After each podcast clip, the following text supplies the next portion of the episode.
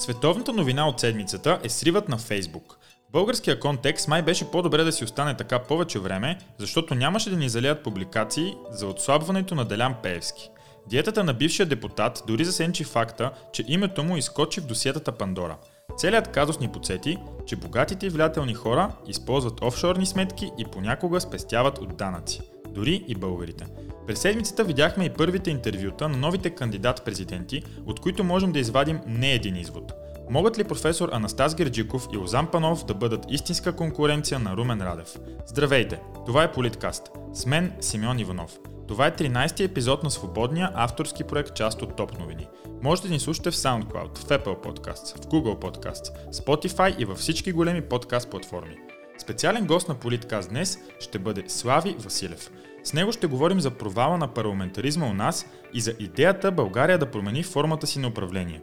Да стане президентска република. Ще се радвам и вие да сте част от Политкаст. С мнения и предложения.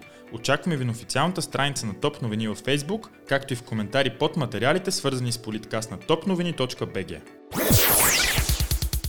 Питам се къде отиде самочувствието на партия ГЕРБ. През седмицата Томислав Дончев заяви, че ако професор Анастас Герджиков не стигне до Балтаж, то от ГЕРБ биха подкрепили Лозан Панов, което има поне няколко възможни прочита. Единият вариант е от ГЕРБ да допускат кандидатът, който подкрепят, да не стигне до Балтаж, което е крайно нетипично за партия с самочувствието и мощта на ГЕРБ. Другият вариант е Томислав Дончев да не влага особен смисъл в думите си, а просто да използва повода, за да покаже за пореден път тежката фанатична фиксация на ГЕРБ спрямо Румен Радев, за която обаче сме изцяло наясно.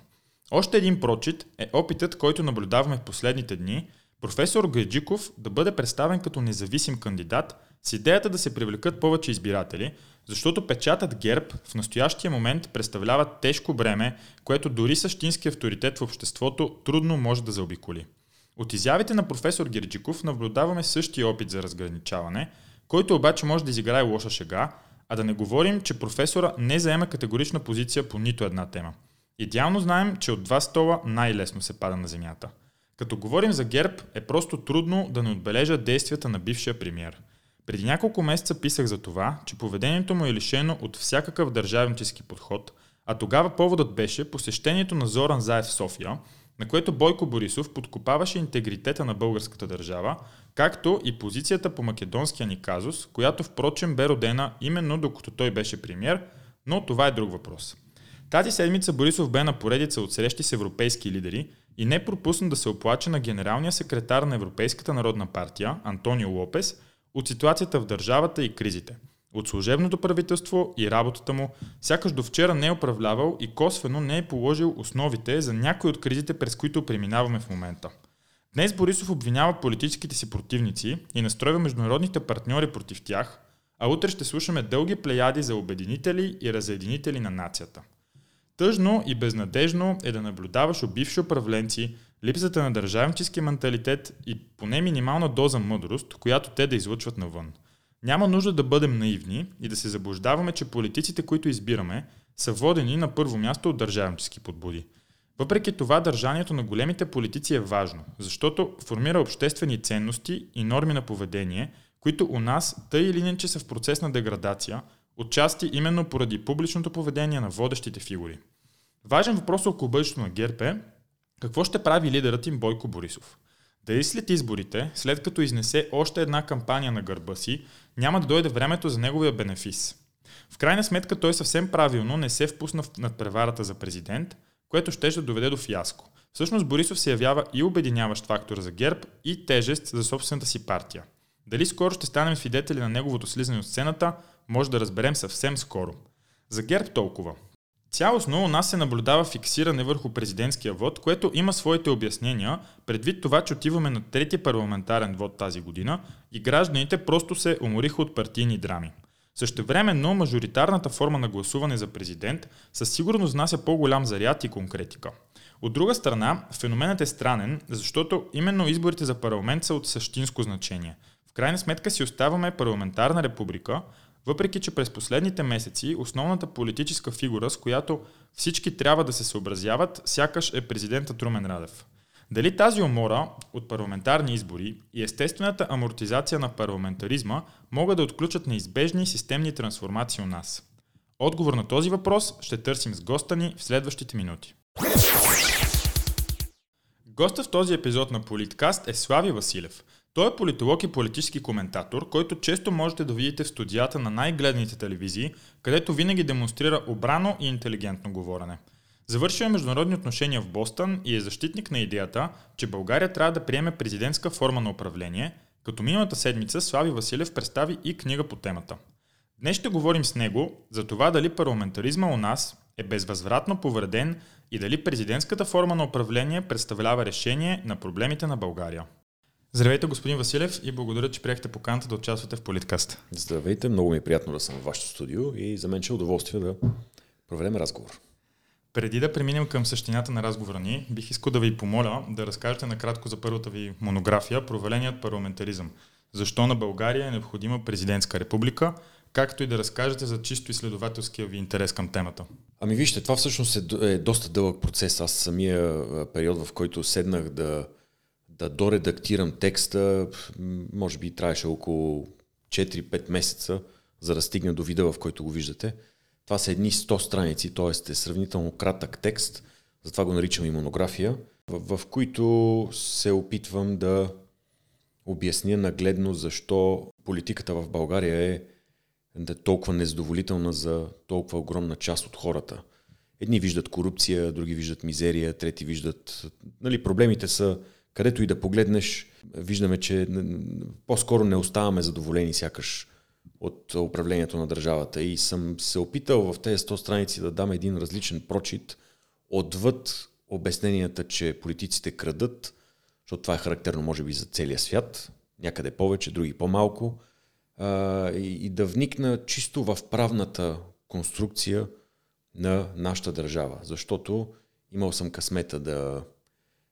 Живота ми ме е отвел в различни страни, различни университети и съм имал късмета много малък да попадна в конституционно право, учих в университета Пантеона Саз в Париж, без изобщо да имам намерението да уча право. Това също е много дълга история, няма сега да ви занимавам с нея.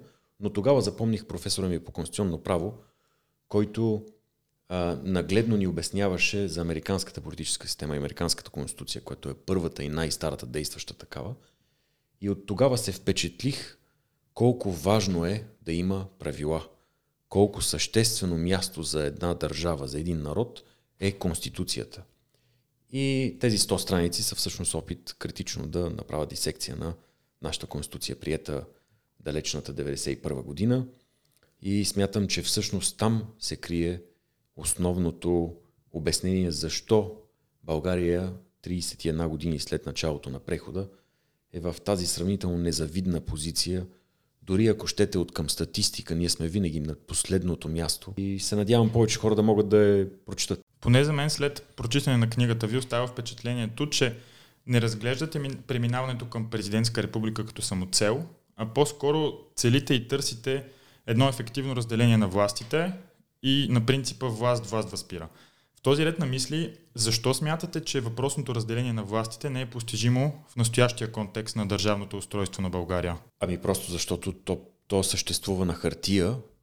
А, нали, в нашата конституция е упоменато, че законодателната власт се осъществява от Народното събрание, изпълнителната власт се осъществява от Министерския съвет и понеже Министерския съвет и Народното събрание са две отделни институции, властите са разделени.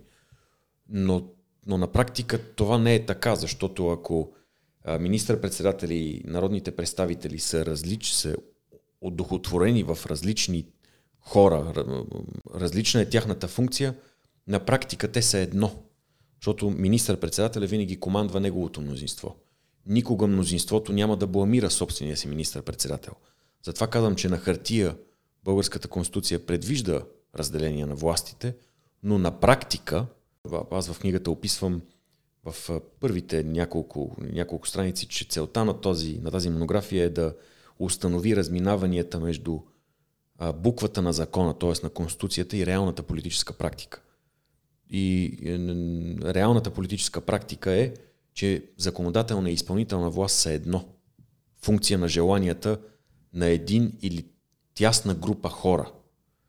И за това казвам, че ако на хартия ние имаме разделение на властите, то на практика не е така. И е необходимо да се преосмисли това отношение между законодателна, съдебна и изпълнителна власт, за да може, както вие сам отбелязахте в началото, е, радвам се, че сте имали време да прочетете книгата, както вие само отбелязахте, важно е разделението и баланса между тези власти. И още по-правилно отбелязахте в началото, като казвате, че президентската република не е само цел. Това е точно така. Аз нямам никакво желание да споделям и да, да, да, да работя за силна еднолична власт. Аз имам желание да, да участвам в дебата за нашата политическа система, толкова доколкото този дебат първо преосмисля сегашната конституция и второ открива различните хоризонти, които са пред нас. И президентската форма на управление е един такъв хоризонт, разбира се, ако тя е правилно а, измислена, така че да не позволява действително концентрация на власт в един човек, защото ние, аз от това бягам. В нашата конституция концентрацията на власт в ръцете на министър-председателя, който има негово мнозинство, който си пише СМС-и с главния прокурор, е огромна. На практика аз мятам, че не трябва да има концентрация на власт и това е целият смисъл на тези 100 страници. Вие самия казвате в книгата, че принципът на разделение на властите а, не е пряко свързан с една или друга форма на управление, зависи от фините настройки на системата. Не можем ли да променим тези фини настройки, запазвайки сегашната форма на управление? Това е много хубав въпрос. Това показва, че действително сте се замислили е, в, за съдържанието, защото всъщност малко хора много хора са предубедени, само отварям една скоба. Много хора, като им кажеш президентска република, и те автоматично казват Путин, Ердоган, нали, и не, не, не, не следват логическата мисъл, докато вие като журналист сте си направили труда да прочетете. Съм журналист, но... но да, добре, като, политически като, като водещ. Не съм учил журналистика. Да сте си реално направили труда да прочетете и адмирация и благодарност за това. Та, системата би могла, честно казано, да проработи, ако променим финните настройки, но тя винаги ще бъде несъвършенна. Един, една такава възможност е, например, ако остане парламентарна форма на управление, както е сега, но пропорционалната избирателна система се замени с мажоритарна избирателна система в два тура, така както една политическа партия наскоро декларираше преди да стане първа че това е основна цел, после изведнъж хората забравиха нещо, затова не мога да си го обясня защо. И а, това, това би променило малко баланса между властите в полза на хората и в ущърп на политическата класа. Но според мен това ще бъде несъвършено. За, да още малко се държим на темата за разделение на властите, в книгата си също така давате пример с Германия, където твърдите, че не се наблюдава силно изразено разделение на властите, а по-скоро механизми, които гарантират стабилността на системата. Защо според вас да не се стремим към, един, към една подобна форма, в която дори да няма идеално разграничаване, да има справедливост, просперитет и повече благосостояние за обществото? Вие сте абсолютно прав и това е точно така. Тоест, Абсолютно възможен е да следваме път, в който ние да усъвършенстваме сегашната система. Само, че има нещо друго, което, от, което различава България от Германия. Те сигурно много неща са, много са така, но е, едно от нещата, които различават България и Германия е, съжалявам да използвам този термин, ще, го, ще, ще ви кажа какво имам предвид, защото той може да съдържа много неща, но е, народопсихологията на българина – е различна от тази на германеца. Надявам се, ще съгласите с мен. Несъвършенствата на парламентарната форма на управление спрямо народопсихологията на българина са, че е, пряката връзка между българските граждани и политиците, които осъществяват властта, а, се къса при парламентарната форма на управление. Тоест, когато този, който носи отговорност за правителство, в случая министър-председателя, няма пряка връзка с българския народ, а тази пряка връзка би могла да се а, материализира единствено чрез пряк вод, само тогава човек усеща, че властта му е дадена от хората. Когато властта ти е дадена от народните представители и когато ти смяташ, че тези народни представители са твои, а това е абсолютна истина, защото народните представители на ГЕРБ не са самостоятелни единици, а, а, се ръководят от волята на Бойко Борисов. Същата работа е с всички останали народни представители. Верно, има изключения. Има хора, които имат позиция, които имат авторитети, които имат самочувствие, но те са сравнително малко. Отклонявам се от темата само за да кажа, че в българската народопсихология е необходимо политикът, за да се държи изправен, за да бъде той морален и да не се отклонява от пътя, е необходимо той да усеща пряката от връзка с хората, с а, тъй наречения суверен. Един актуален български политик много обича да се реферира към суверена, но той, за съжаление, не се показва много често. Та, ако, та, ако а, този, който осъществява изпълнителната власт, има пряка връзка с хората, има пряка връзка с отговорността на дадената му от, пряко от хората власт, тогава той се държи по различен начин. Казвам всичкото това, за да отговоря на вашия въпрос. Защо в Германия парламентаризмът работи, а в България не? Защото в, в Германия германецът е такъв, неговата народ психология, без да съм изучавал, е такава, че той а, има естествен, стрем, е, естествен почти инстинкт, рефлекс да се съобразява много повече с правилата, отколкото българина.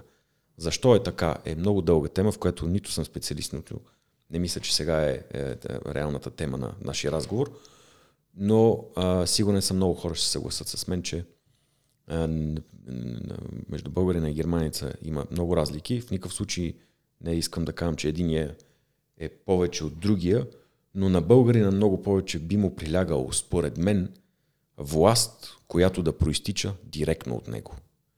И затова казвам, че президентската форма на управление е по-добра, защото тази пряка отговорност, която би имал лидера, е, ще го накара да се съобразява много повече с интересите на хората.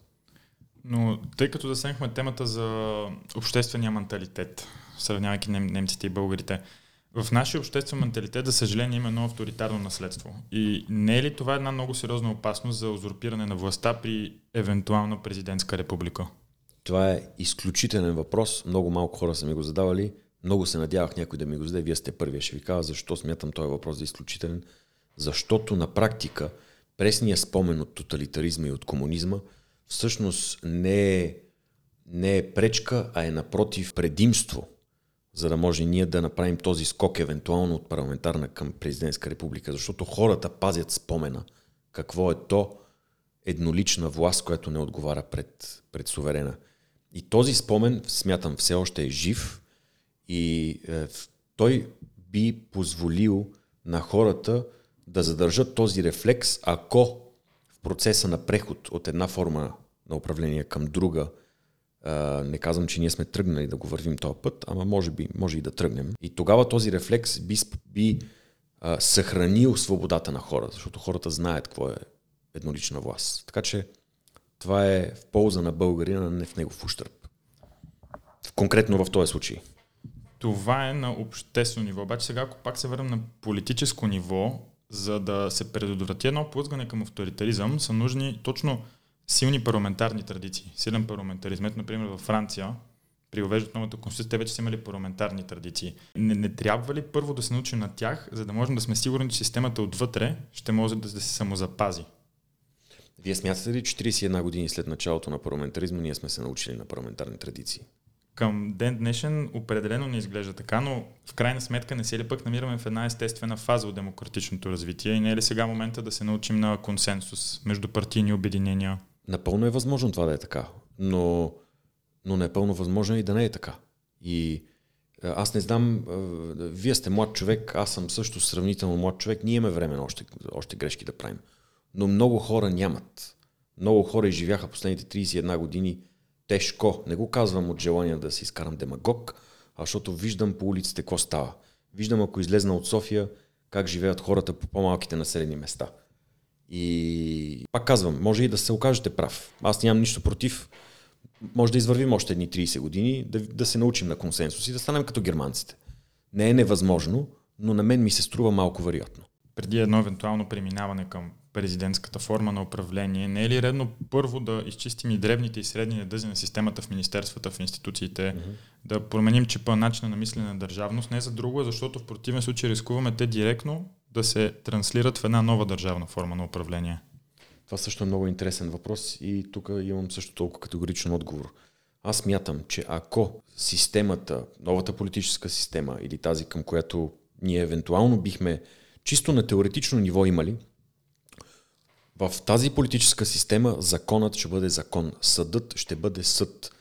И един човек не може да се промени. Неговия чип не може да го промениш. Той е свикнал да живее по един начин, чиновниците свикнали да се скатават от работа, шофьорите са свикнали да карат бързо, защото знаят, че да трошвет на катаджията и той ще ги пусне и какви ли не още примери. Това няма да се промени, ако ние не променим конструкцията на държавата отгоре надолу, за да може тази конструкция да позволява и съдебната система да работи, и съдиите да бъдат съдии, и прокурорите да бъдат прокурори. И, и, и всичкото това е елемент от цялостната конструкция, за която загатвам в тези 100 страници. Само единствено тогава а, биха могли не само политиците на най-високо ниво, но и чиновниците под тях, администрацията, а, до обикновения гражданин, тогава ще започнем да спазваме правилата, защото ако ти не спазваш правилата, има санкция. И тази санкция е това, което навсякъде по света мотивира хората да живеят законосъобразно. България санкцията не съществува или ако тя съществува, по-скоро тя сигурно съществува, но санкцията не се прилага. Всеки човек може да избегне санкция. Колкото по-нависоко си в социалната иерархия, толкова по-лесно или толкова повече възможности имаш, за да избегнеш санкция. Това е несъвършена система, аз дори я наричам провалена. Тъй като отворихме темата, съществен проблем при структурните и конституционни промени е, че те се правят от силните на деня. Каква е гаранцията, че едно евентуално преминаване няма да е повече от същото, просто облечено в друга форма, в случая формата на президентска република? Сега тук е редно, може би, да, да, да, внеса едно уточнение, е, понеже ние си говорим, нали, сякаш е, утре България тръгва да върви по пътя към президентската република, а пък то това съвсем не е така. И за да, за да тръгнем ние по някакъв път, някакъв път, който, чиято крайно цел е промяна на Конституцията и промяна на нашата политическа система, е необходимо да има консенсус в обществото. Аз съм абсолютно убеден, че нито Бойко Борисов, нито Ахмед Доган, нито най-силните на силните на деня, нито Делян Пеевски или там, който искате слагите в този отбор на силните, нито един от тях не е способен да промени Конституцията само на възоснова на неговото желание. Да не говорим, че тези хора въобще не се интересуват от това. И този консенсус той би могъл да се изгради, ако имаме политически лидери, които вярват в това, което вярвам и аз. Тоест, че проблемите в България не са функция на личностите, които ни управляват, а са функция на системата, която включва санкция, която включва поставяне на закона на абсолютния връх на, на скалата на приоритетите на, на, на, на, на иерархията на ценностите на държавата. И докато политиците не вземат да разсъждават тая плоскост, ние няма да тръгнем към, форма, към промяна на настоящата конституция. Аз затова се радвам, че имам възможност да участвам в този дебат и се радвам, че имам трибуна на, на сред много медии, включително и в вашия подкаст, за да кажа това, което мисля. Защото колкото повече хора ме чуят, колкото повече хора вникнат, купят си книжката, прочетат е и вникнат в това, което казвам, това е началото на един дълъг път, който дали ще бъде успешен или не, не зависи от мен, не зависи от никой политик. И всичкото това го изговорих, за да ви отговоря всъщност на вашия въпрос, който беше няма ли всъщност, ако ние тръгнем да преминаваме от една форма на управление, от парламентарна към президентска, да зависи това от силния на деня, смятам, че не. Колкото и да е силен силния на деня, никога българина няма да се остави да го излъжат по такъв начин и да му отнемат свободата. Българинът е безкрайно, той може да живее в мизерия, той може да живее е, наведен, той може да... Но българинът свободата няма да си аз съм убеден в това. И е, шапка му свалям за това качество, апропо. Но пък и българите сме в момента едно доста разделено общество и не трябва ли, пак ще се върна на темата на консенсуса, не трябва ли преди това да се научим как да постигаме консенсус преди да изберем един център на властта, т.е. евентуален президент? Българинът е разделен, позволете ми да, не, не да ви възразя, ами да уточня, или поне да внеса моята гледна точка. Българинът е, българите са разделени заради политическата ни система. Българите са разделени заради този парламентаризъм, който уж трябваше да произведе консенсус. Парламентът уж трябва да е място, където народът се събира, Парламентът не е място, където хората се събират, парламентът е място, където партиите си мерят егото. И това разделя българите. Българите много добре знаят какво искат. Вие ако погледнете консенсуса в обществото по, по огромните теми, темата примерно за членство в Европейския съюз или не, една такава огромна тема, консенсусът сред българите сигурно доближава 80%. Е, по същия начин, огромните въпроси, винаги хората знаят какво искат. Но политиката ги разделя. Този парламентаризъм ги разделя. Защото партиите не се стремят да произвеждат консенсус и да работят полза родо, а партиите работят в тяхна полза първо. Това е съвсем естествено. Такава е, такава е психологията на индивида. тоест, ние никога, за да отговоря пак на вашия въпрос, дълго тръгнах, ние никога няма да се научим на консенсус, просто защото политическата система, този парламентаризъм ни разделя. И докато не променим него, ние на консенсус няма да се научим. Очевидно е, че се готви или поне има много сериозни гласове за системна промяна. Още от 2016 година референдума, вие споменахте и мажоритарния вод. Какви трябва да бъдат според вас стъпките? Нова конституция и рязко преминаване към една президентска република или постепенно? Първо въвеждане на мажоритарни избори, а на мажоритарни избори при парламентарен вод или първо съдебна реформа? За добро или за зло, какво мисля, аз няма абсолютно никакво значение на дадения етап и го казвам не за да омалуважа себе си, а за да кажа, че всъщност това не зависи от никой. А, политическият елит, този, който е днеска на върха на държавата, и опозиция, и бивши управляващи, всички ги слагам под един кюб, не са в състояние да произведат каквато и да е била реформа. Вие видяхте, Демократична България, ще започна вече с имена да говоря. Много говориха за съдебна реформа, какво направиха, почти нищо. Сега последното Народно събрание успяха да вземат охраната на Гешев. Голяма съдебна реформа произведоха. Видяхте партии има такъв народ, които а, изградиха цялото си политическо съществуване възоснова на убеждението, че трябва да произведем реформа в изборния кодекс, за да преминем към мажоритарна избирателна система в два тура.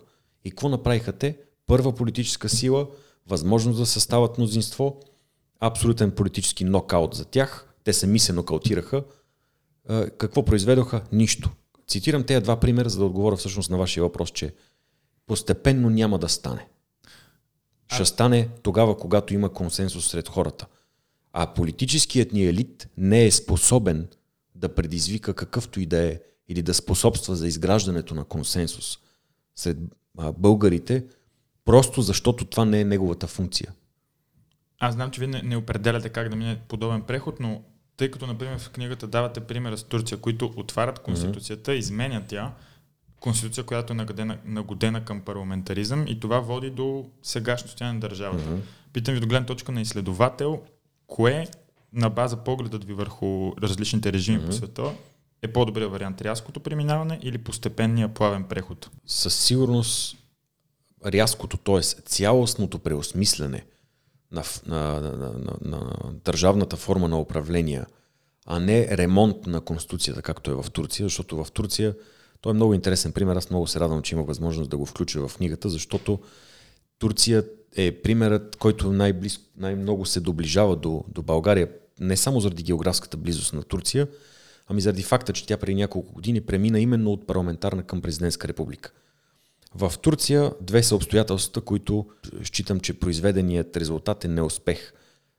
Обстоятелство номер едно, Ердоган е човек, който, който наложи своята визия на обществото, а пътя за промяна би трябвало да е обратен, би трябвало да е обществото да наложи на политиците. Тоест в, в Турция се случи обратното. Ердоган наложи неговата визия и той наложи така, че тя да защити неговата власт. Това е последното нещо, което трябва да се случва. Възможно най-лошия сценарий е това, защото утре Ердоган, помнете ми думата, когато го няма, тогава ще видим колко несъвършена е една система, която всъщност не съдържа механизми за взаимен контрол и взаимно ограничаване на властите. Нещо, което в Турция към днешна дата го няма. Хората там, малко се отклонявам от темата, ама може би ще ви е интересно това, което ще кажа, хората там все още не го виждат това, защото Ердоган все още е там. Той се оказа един умел а, държавник, който умее да защитава собствената власт и умее да бутат интересите на Турция на международно ниво. Турция стана по-силна, откакто Ердоган. Но Турция стана по-малко свободна, турците живеят в по-добро материално състояние, но са по-малко свободни и утре, когато Ердоган го няма, благосъстоянието ще изчезне, а липсата на свобода няма да могат да се извоюват обратно. Казвам всичкото това, за да кажа, че съм се замислял много над всичките онези процеси, които са случвали и около България, и по-далеч от нея, за да стигна до извода, че Конституцията трябва да се промени, тя трябва да се промени из основи, трябва нова да се напише, не да се промени старата. И написването на нова Конституция изисква включването на цялото общество, на целия елит, академичен, професионален, професионални съсловия, юридически колеги, професори, въобще целият елит, за да може всъщност да се, да се нагоди или по-скоро да се напише една нова политическа система, която да бъде нова страница на българската история и тази политическа система много внимателно да бъде премислена от всеки един ъгъл. Това означава нова система изведнъж, а не ремонт на старата. За финал на разговора, тъй като завършвате книгата си с това, че скоро възможността за реална промяна на политическата система ще остане завинаги в миналото, защо смятате така и какъв според вас трябва да бъде хоризонтът за евентуална промяна? 5, 10, 20 години? Да, това е краят е може би малко, малко го форсирам, защото действително смятам, че хората загубиха много време. Голяма част от хората са загубили много надежди. Вие ако питате средностатистическия човек, особено извън големите градове, той ще ви каже, бе, тук никога няма да се оправиме. Затова казвам, че времето може да. Времето играе против България и против българите, защото колкото повече се възпроизвежда този парламентаризъм, толкова повече ние забравяме какво е то политиката да бъде отговорна пред народа и пред хората. Хората губят този рефлекс. Те първо са го изгубили а, по време на предишния период, по време на комунизма. А, сега 31 години продължават да го губят, ами те скоро няма да останат хора, които да помнят които всъщност да, да, да знаят какво е то държава, която се съобразява с хората, а не държава, която се съобразява с политическия си елит. И за съжаление смятам, то не изглежда добра картината поставена от тази гледна точка, но времето върви против нас. Благодаря ви за интересния разговор. Поздравление за книгата и поздравление за това, че чрез нея отваряте възможността за интелектуален дебат у нас. Аз благодаря много, че ме поканихте. Беше ми удоволствие да разговарям с вас. И за мен. Политкас и в топ новини обичаме книгите. Затова във всяко издание на подкаста ще ви представим по едно заглавие, което ни е направило впечатление и смятаме, че си заслужава да присъства във всяка библиотека. В този епизод в рубриката Под лупа представяме Where Power Stops – The Making and Unmaking of Presidents and Prime Ministers. Голяма част от стойностните четива на обществено-политическа тематика, които можете да намерите по книжарниците у нас, са на английски язик – поради тази причина, за напред ще ви представям и литература на английски, а днес на фокус е Where Power Stops – The Making and Unmaking of Presidents and Prime Ministers. Автор е Дейвид Рунциман, който е един от влиятелните изследователи и политически коментатори в западния свят, както и водещ на популярния подкаст Talking Politics. Книгата анализира възходът и опадъкът на някои от най-влиятелните политици за последните 60 години – Четивото изследва силните и слабите страни на световните лидери, събитията, които са довели до овластяването им, грешките в управлението им и неизменният им опадък.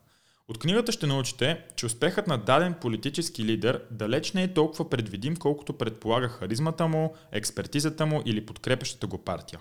Обстоятелствата, специфичното подреждане на събитията, настроенията в държавата и по света, личният живот, дори ако щете късмета, са все определящи фактори – Книгата обхваща пътя на 9 личности от световна величина и започва с вълнуващата история на Линдън Джонсън, който през целия си кариерен път мечтае да стане президент, но вместо това стига до вице-президентския пост. И точно в момента, в който Джонсън изглежда изчерпан, загубил е няколко номинации за президент, устарява, губи влиянието си в партията, точно в този момент е убит Джон Кенеди и Линдън Джонсън става президент. Книгата разказва и за Маргарет Тачър, желязната лейди, за нечовешкия дух и режим на живот, за работохолизма и твърдата й ръка, за смелостта й, която обаче не я спасява от това просто да омръзне на британците. Ще намерите още за Бил Клинтън, определен от някой като най-интелигентният човек в овалния офис някога. Следват истории и важни детайли от управлението и личността на Тони Блеер, чийто лайт мотив в живота е бил колегата му Гордън Браун да не стане премьер. Гордън Браун обаче става премьер и е известен като първия имейл премьер. За него също има отделна глава. Барак Обама, изключително комплексната му фигура, невероятното му спокойствие и запазване на самообладание също са дълбоко разгледани в книгата. Можете да научите още за Тереза Мей и Доналд Тръмп, както и да прочетете достойната за холивудски филм главозамайваща история за Джон Едвардс, която преплита любовници, извънбрачни деца и лични трагедии, които спират вдъхновяващия му поход към президентския пост. Така книгата подсеща, че в политиката личният живот е публичен живот. След като прочетете Where Power Stops – The Making and Unmaking of Presidents and Prime Ministers, ще се убедите, че политиката и действията на главните лица в нея са далеч по-непредвидими, отколкото изглежда отстрани и вероятно ще се убедите, че не съществува по-интересна, комплексна и пагубна игра в живота от политиката. Не на последно място, ще разберете, че почти няма голям политик, чиято кариера да не е претърпяла трагичен край. Това е всичко от 13-ти епизод на Политкаст. С мен Симеон Иванов. Очаквайте нов епизод всяка седмица на topnovini.bg, както и в официалния канал на Топ новини в SoundCloud. Политкаст е достъпен и в Apple Podcasts, Google Podcasts, Spotify и във всички големи подкаст платформи. Отново напомням, че ще се радваме на обратна връзка от вас. Очакваме ви на официалната страница на Топ новини във Facebook, както и в коментари под материалите, свързани с политкаст на topnovini.bg. Най-интересните от тях могат да намерят място в следващите епизоди на подкаста. Благодаря ви за вниманието и не забравяйте, политиката има много лица. Вашето е едно от тях.